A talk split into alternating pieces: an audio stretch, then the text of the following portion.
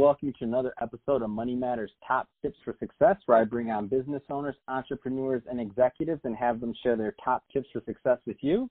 Uh, my name is Adam Torres. You can follow me on Instagram, Ask Adam Torres, to keep up with my book releases, book tour schedule, signing, all that great stuff.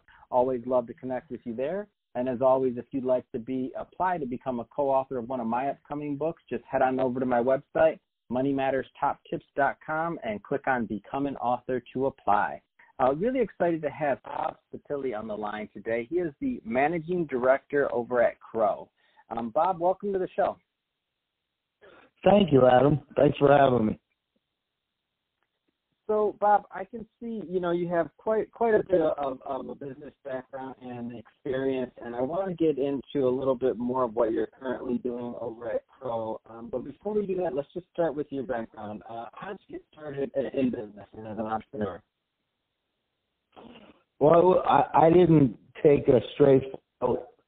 Um, so, just to give a context, I came out during and I had a broadcasting degree, a communications uh, journalism degree. And uh, not too many radio stations were hiring somebody right out of school, and many people were hiring. Period.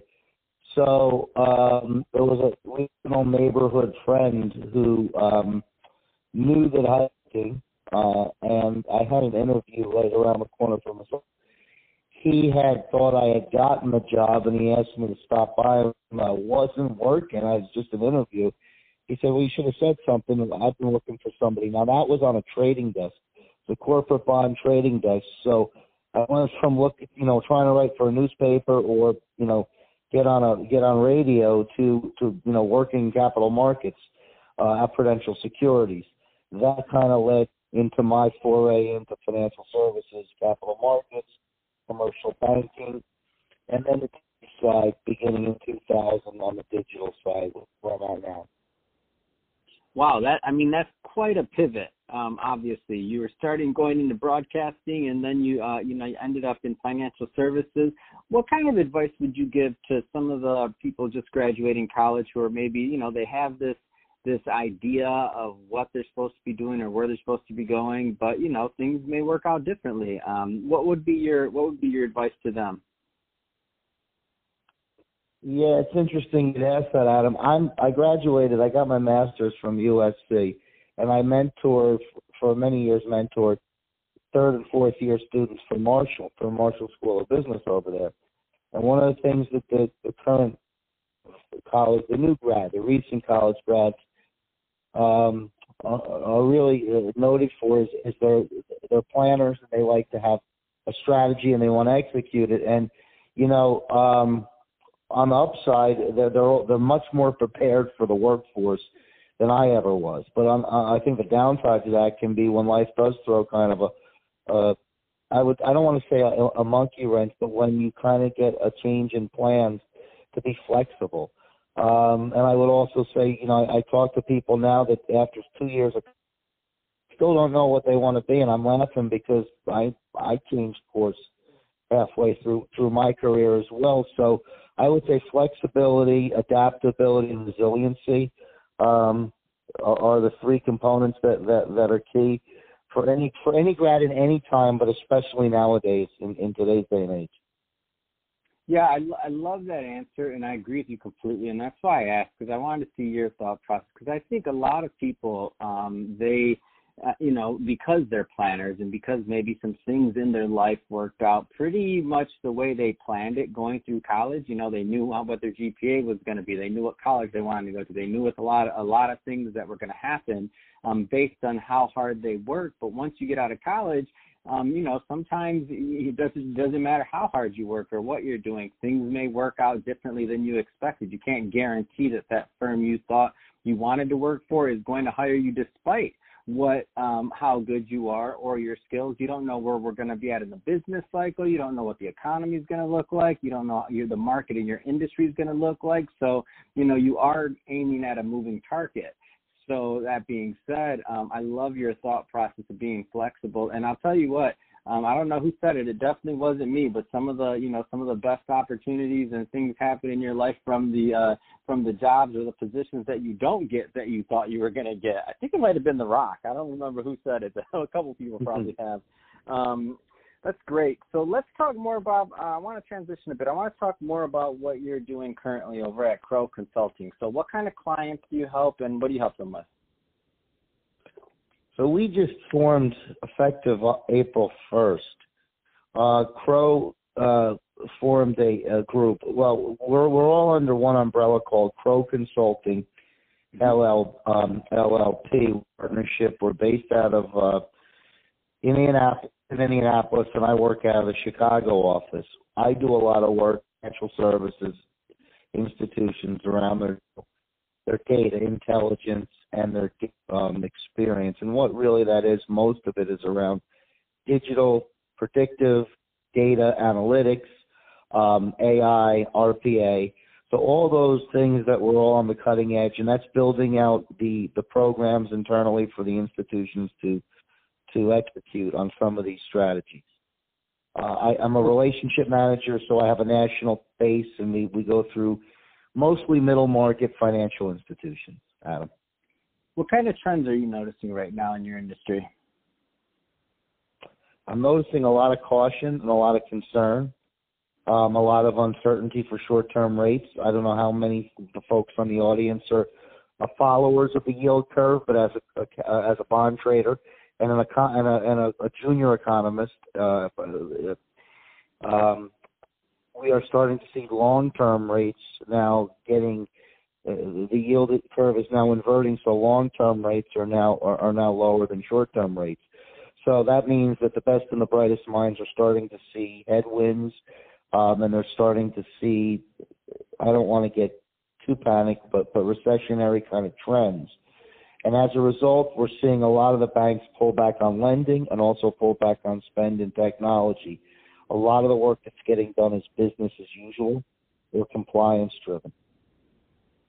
Mm, got it. And so, what kind of what kind of um, I, I, I know compliance is a big deal in financial industry. Um, from my background, um, what kind of trends are you noticing there? Cyber. Everything's around cyber security. Um, I don't want to say everything, but mostly around cyber. Uh, financial institutions are also going to be impacted by any kind of executive orders or legislation that's passed by the administration around money laundering or a lot of the immigration, um, some of the, and I don't know the right word, Adam, if it's rhetoric or if it's true, mm-hmm. it remains to be seen, but a lot of the policies, be it an executive order or legislation, or even whether, you know, some of our departments, um, like Department of Homeland Security, ICE, um, are going to start building policies that are going to be restrictive. What that's going to do is it's going to restrict trade. It's going to restrict the inflow and outflow of funds.